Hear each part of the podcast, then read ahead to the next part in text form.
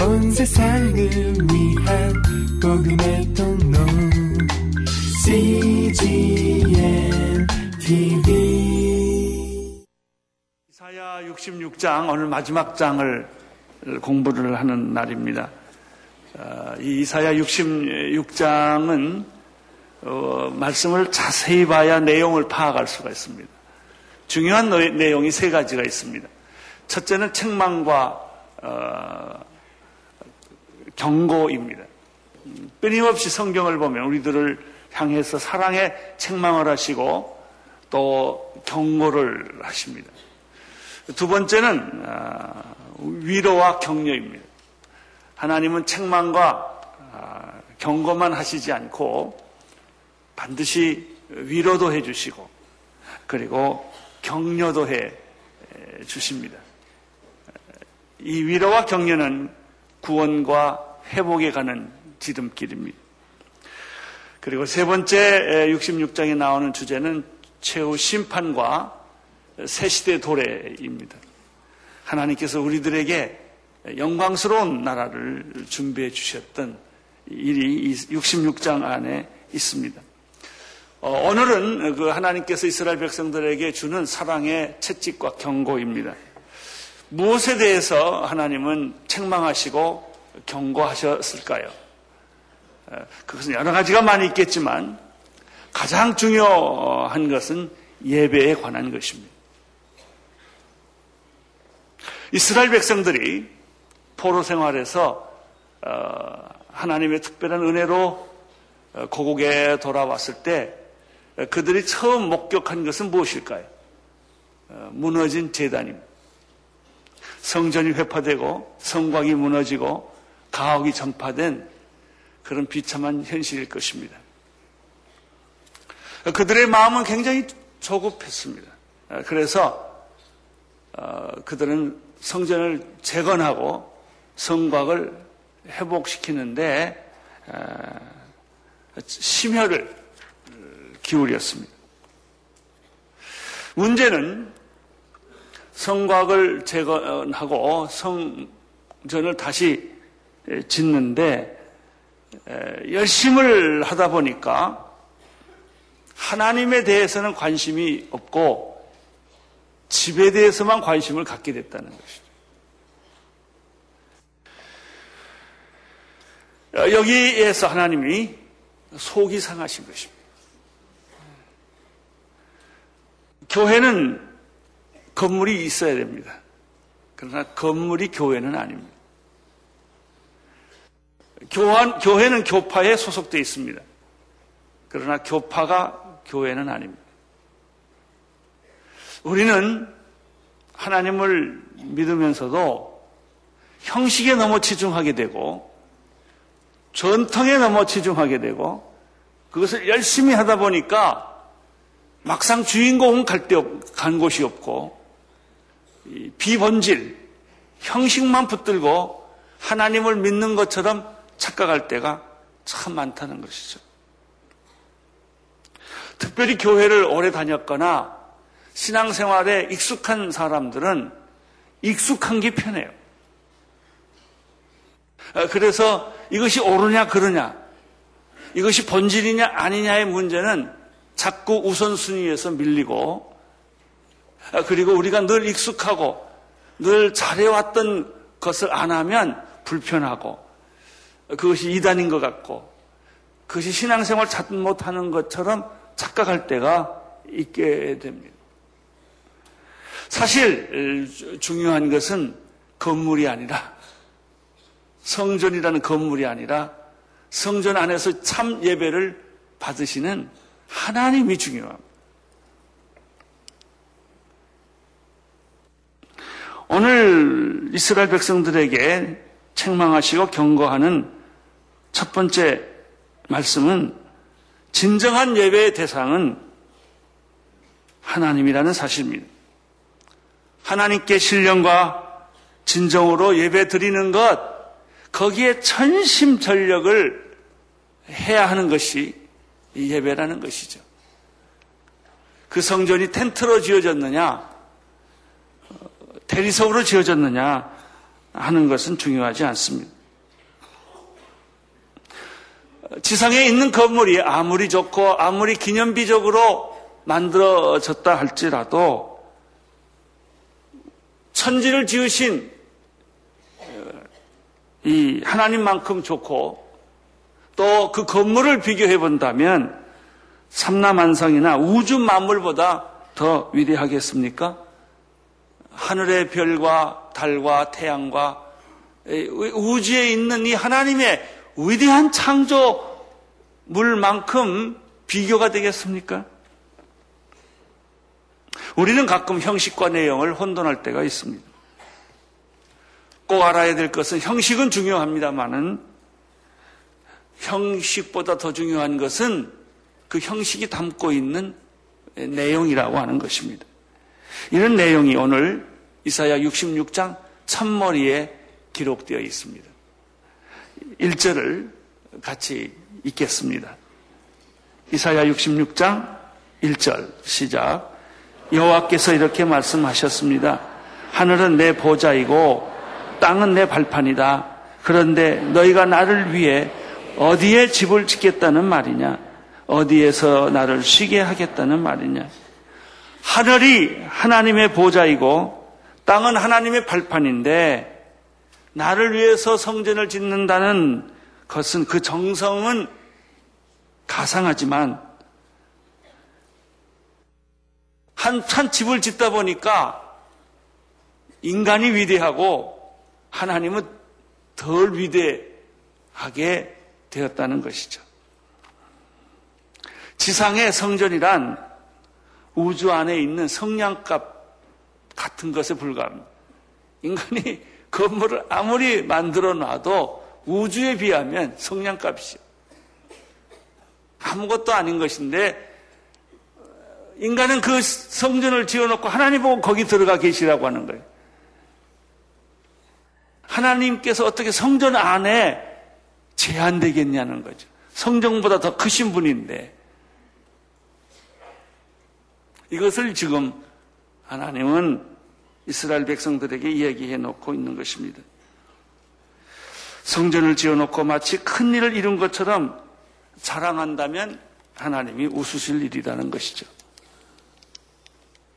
진정한 예배란 웅장한 건물에서 예배하는 것이 중요한 게 아니라 우주 만물을 창조하시고 인간을 구원하시는 하나님께 그 위대하신 하나님께 경배와 찬양을 드리는 것입니다.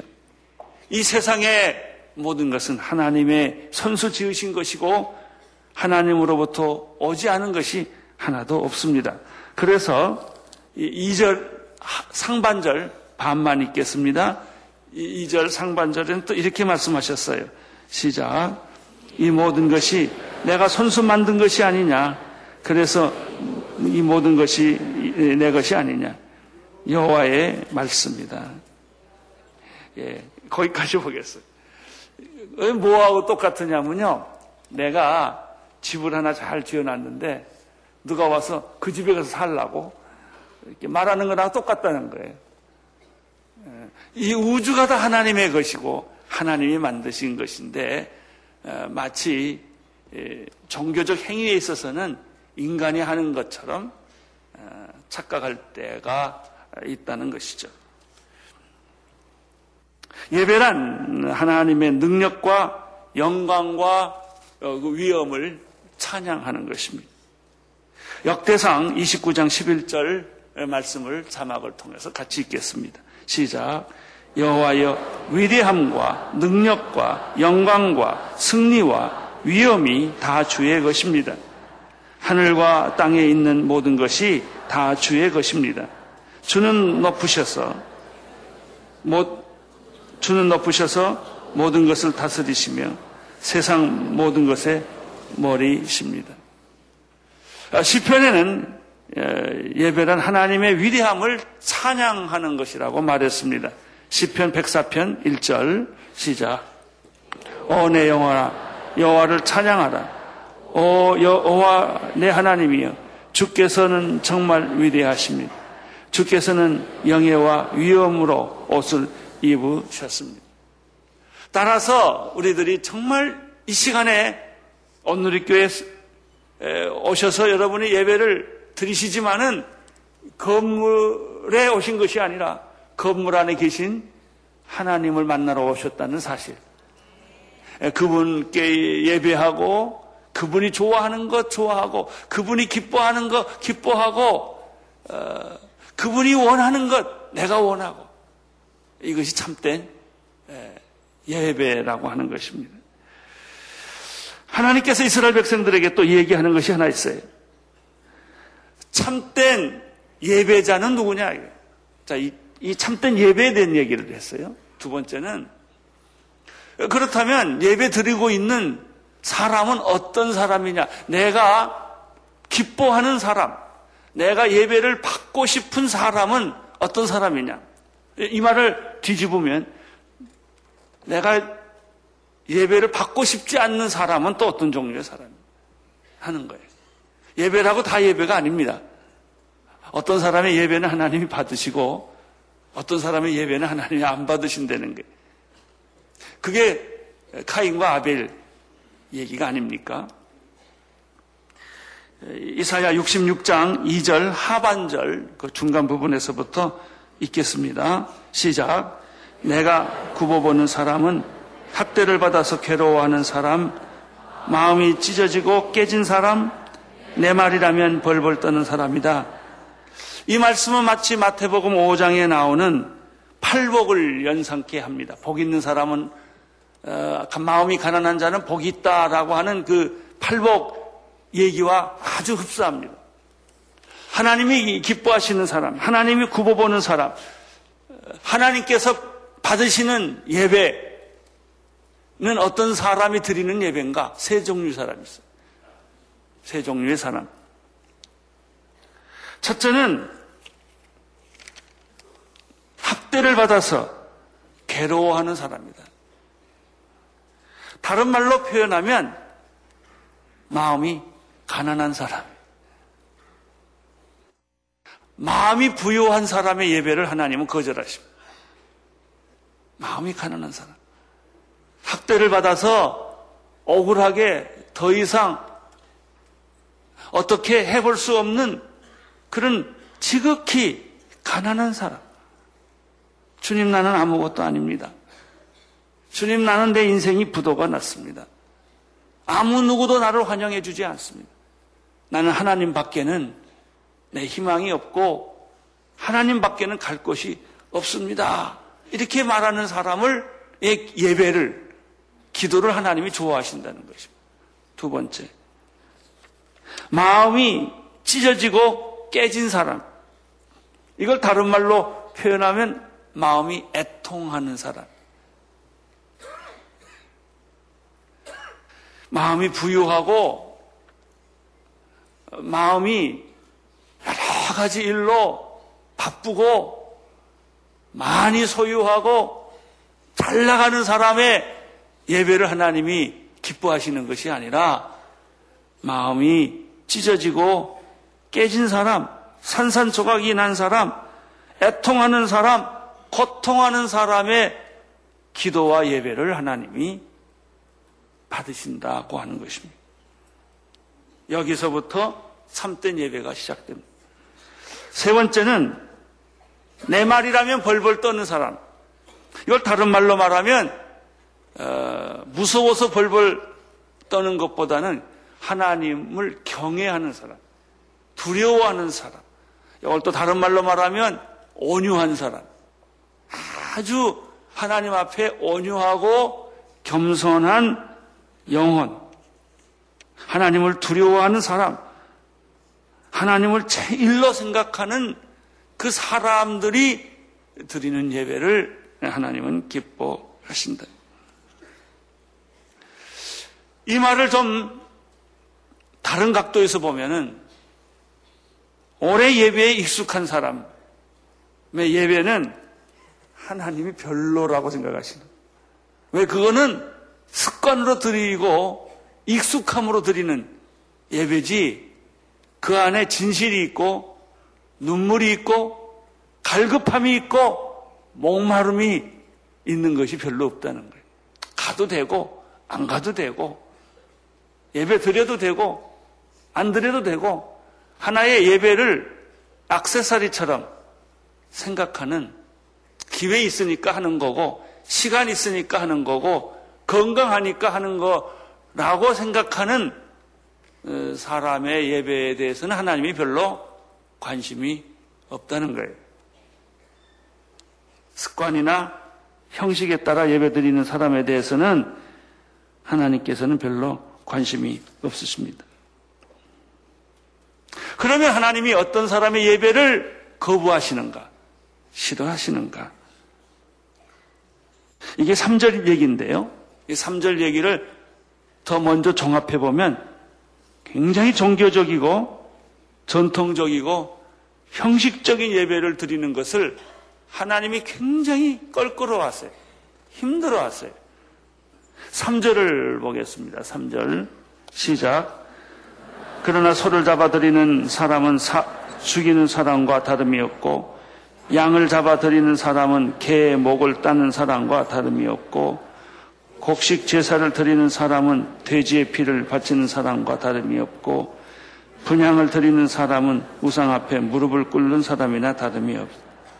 이렇게 제각각 자기 식대로 마음을 먹고 가증한 것들을 좋아했다.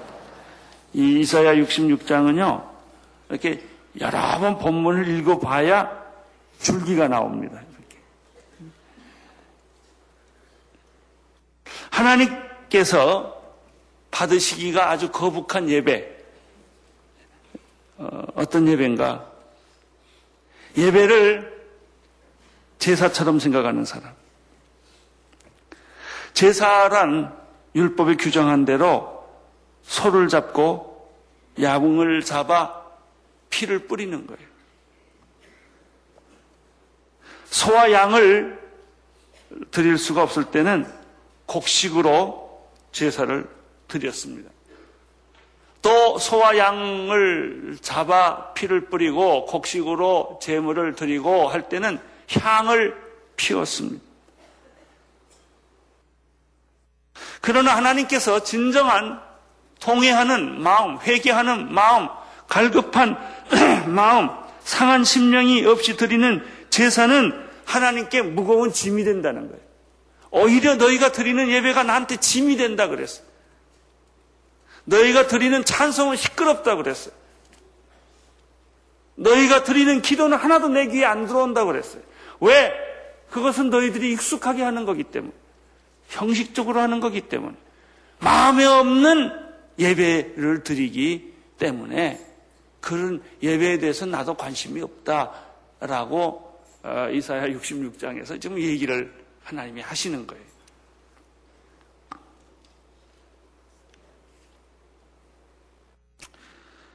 소나 양을 잡아 피를 뿌리는 것은 사람을 죽여서 피 흘리는 것과 뭐가 다르냐 이거예요.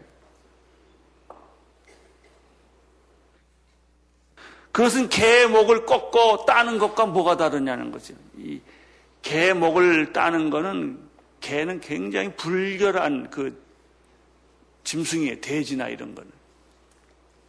돼지의 피를 바치는 거나 뭐가 다르냐는 거예요. 뿐만 아니라 이런 예배는 우상에 무릎 꿇는 것과 뭐가 다르냐는 거예요. 이것이 오늘 3절의 얘기의 요점입니다. 이러한 예배는 아무리 드리고 세월이 아무리 흐른다 할지라도 의미가 없고 의미가 없을 뿐만 아니라 하나님을 욕보이는 행위에 불과하다. 이거 이렇게 가만 있고 묵상해 보면요. 좀 겁이 나요. 어, 우리가 무의식적으로 혹시 예배 드리고 있지 않나. 습관적으로. 자, 예배 드리십시다. 자, 시간 됐어요, 시간. 순서되니까 하는 거고. 감동 없이 드리는 예배에 대해서 하나님이 경고하시는 거예요. 하나님이 책망하시는 거예요. 이 하나님이 기뻐하지 않는 예배는 어떤 예배냐면요. 자기 식대로, 자기 스타일대로, 자기 고집대로 예배 드리는 걸 싫어하세요. 근데 우리가요, 하다 보면요, 다 자기 고집이 있거든요. 자기가 좋아하는 경향이 있어요. 그래서 자기가 좋아하는 색깔이 있고요. 자기가 좋아하는 스타일이 있고요. 늘 그쪽으로 어, 가기 마련인데, 어, 이스라엘 백성들이 그렇게 했다는 거예요. 4절, 4절. 읽어주십시오. 시작. 그래서 나도 그들을 괴롭히기로 마음을 먹고 그들이 무서워하는 것을 그들에게 가져갈 것이다. 내가 불러도 그들이 대답하지 않았고 내가 말해도 그들이 듣지 않았 그들이 내 눈에 거슬리는 일을 했을 뿐 아니라 내가 싫어하는 것만 골라서 했다. 그 후반부 세, 세 절을 보면요. 내가 불러도 대답하지 않았고 내가 말해도 그들은 듣지 않았고 내 눈에 거슬리는 것만 골라서 했다는 거예요. 여기서 우리가 하나님의 법칙 하나를 발견하게 됩니다. 그것은 내가 하나님을 기뻐하면 하나님도 나를 기뻐하신다는 거예요. 내가 하나님을 싫어하면 그리고 하나님이 가증하게 생각하는 것을 내가 골라서 고집대로 행하면 하나님께서도 내가 싫어하는 것이 내게 임하게 만들어주겠다는 거예요. 허락해주겠다는 거예요. 야고보서 4장 8절 말씀은 같이 읽겠습니다. 시작. 하나님을 가까이 하십시오. 그러면 하나님께서 여러분에게 가까이 하실 거예요. 내게로 가까이 하라. 하나님이 그러면 나도 너한테 가까이 가리라 그랬어. 이, 이 말을 뒤집으면 뭘까? 나를 멀리 해라. 그러면 하나님이 뭐라 그래? 나도 멀리 하겠다 그랬어요. 그러니까 이상한 건요. 교회 한 번 빠지면 몇 번 빠지게 돼요. 두 번 빠지게 돼요. 한 번은 내가 빠지고 하나님은 하나님이 빠지게 해요.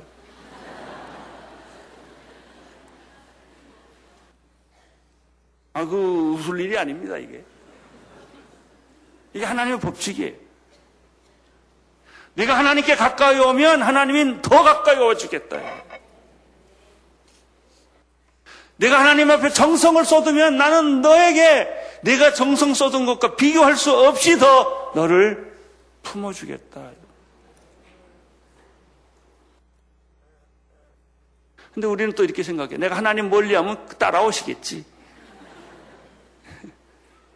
따라오시겠지. 하나님 법칙은 안 그래요. 여러분, 하나님께 가까이 가세요. 그럼 하나님은 더 가까이 오실 거예요. 하나님을 기뻐하세요. 그럼 하나님은 더 기뻐하실 거예요. 그래서요, 한 번 믿음에서 떨어지면요, 계속 떨어지고요. 그거 여러분 경험할 거예요. 한 번 교회 안 가기 시작하면 또 안 갈 이유가 또 생겨요. 자꾸 생겨요. 자꾸 생겨요. 나중에는 멀리 멀리 갔더니 이렇게 돼요. 그리고 돌탕 시리즈의 주인공이 돼요. 돌아온 탕자.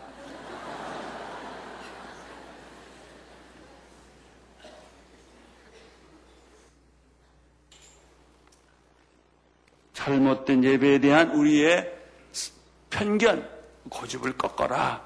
그런 것이죠. 그렇지 않으면 우리들이 무서워하는 것이 임하게 될 것이고 괴로움을 겪게 된다는 것이죠.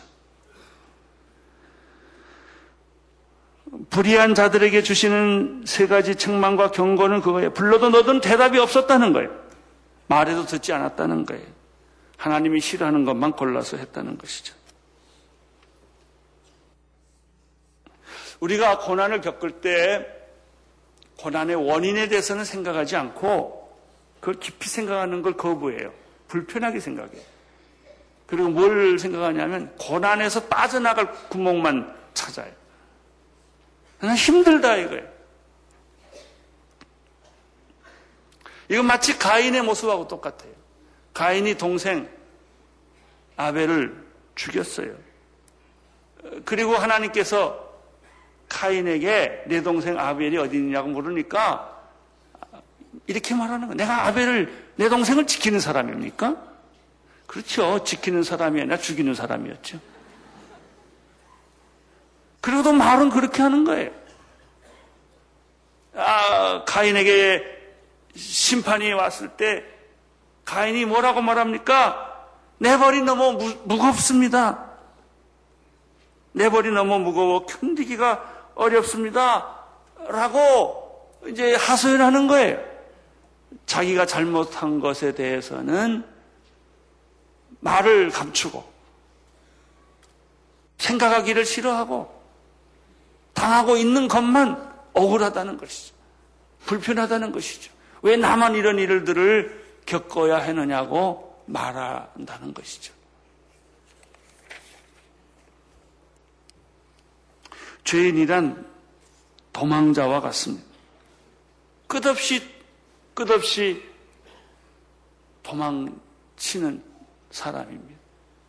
안식처가 없고 피난처가 없습니다. 회개하기 전에는 안식처가 없습니다.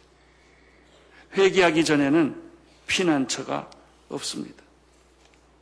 오늘 우리들이 이사야 66장 이 첫 부분에서 배워야 할 교훈은 예배보다 더 중요한 것은 없다는 거예요.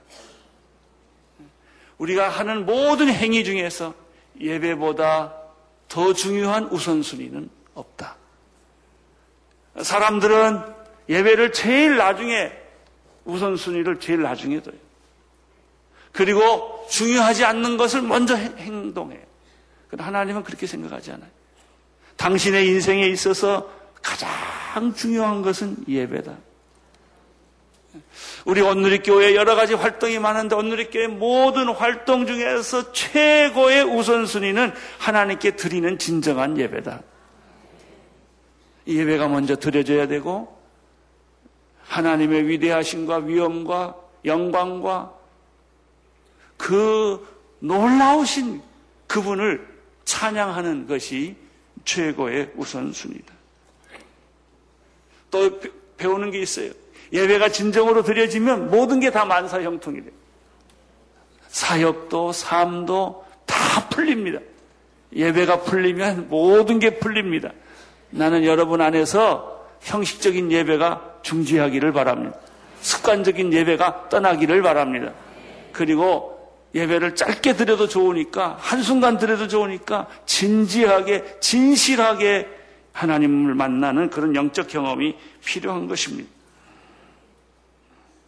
오늘 우리가 또 배우는 것은 무엇입니까? 예배는 형식이 중요한 게 아니고 내용이 중요하다. 건물이나 제도나 형식의 문제가 아니라 참된 예배의 대상이신 하나님을 경험하는 일이요. 신령과 진정으로 예배드리는 일, 찬양하는 일, 이것이 중요하다는 것이죠. 어, 그리고 오늘 또 우리가 이 본문에서 배우는 메시지는 무엇입니까? 예배자의 태도입니다. 참된 예배자의 태도는 마음이 가난한 사람이요. 마음이 애통하는 사람이요. 마음이 온유하고 겸손한 마음으로 하나님께 예배 드릴 때 하나님이 그 예배를 받아 주십니다. 이것이 오늘 이사야 66장 이제 마지막 장에서 주는 하나님의 책망과 어, 경고입니다. 신명기 6장 어, 5절의 말씀을 보겠습니다. 시작. 너는 온 마음을 다하고 영혼을 다하고 힘을 다해서 네 하나님 여호와를 사랑하. 마태복음 22장 37절, 38절 같이 읽겠습니다. 예수께서 대답하셨습니다. 내 마음을 다하고 내 생명을 다하고 내 뜻을 다해 주 내 하나님을 사랑. 이것이 가장 중요하고 으뜸이 되는 계명. 마음을 다하고 뜻을 다하고 정성을 다하여 하나님을 사랑하라는. 오늘 교회가 어, 횃불에 관해서 처음 빌려서 지하실에서 시작할 때한 열두 가정이 모였었습니다. 그때 하나님께서 제가 영국에서 귀국을 했는데 오늘 이렇게 시작하기 전 1년 동안을 굉장히 많이 생각했어요. 기도하고. 어, 하나님, 그동안에 제가 교회를 연예인교회도 하고, 이민교회도 하고, 여러 가지 교회를 했는데, 이제 그때는 오늘이라는 이름도 없었죠. 서울에 가서 새로운 교회를 하면 정말 예수님이 원하는 교회를 하고 싶습니다. 어떻게 해야 예수님이 원하는 그는 교회, 교파의 교회나 전통의 교회가 아니고 교회 중에 교회의 하나가 아니고 진짜 하나님이 기뻐하는 교회를 만들 수 있겠습니까? 이렇게 고민한 게 한 1년이래요. 아내랑 같이 어, 여러 교회를 다녀보고 모델을 찾아보고 어, 벤치마킹을 하고 그러면서도 이렇게 흡족하지가 않았어요. 근데 마음속에 하나님이 주시는 생각은 어, 한 1년쯤 지나니까 정리가 됐어요.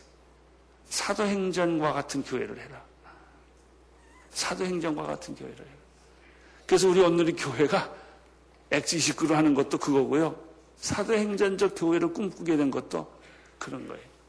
2000년 전에 사도행전의 교회가 존재했다면 2000년이 지난 지금에도 그런 교회는 존재할 수가 있다는 것이죠. 그래서 이 교회를 시작을 했어요.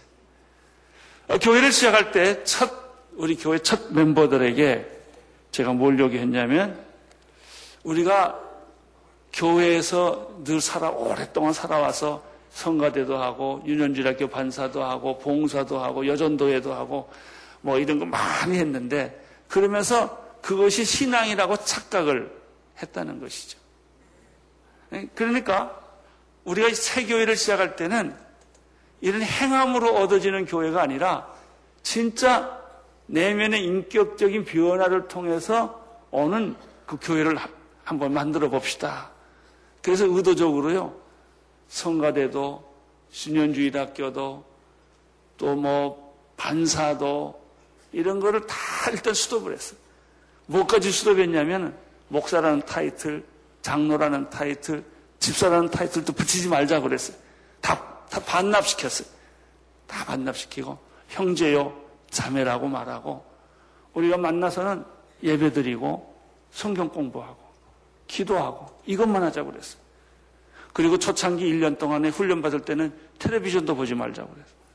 굉장히 좀 이상주의자죠. 예.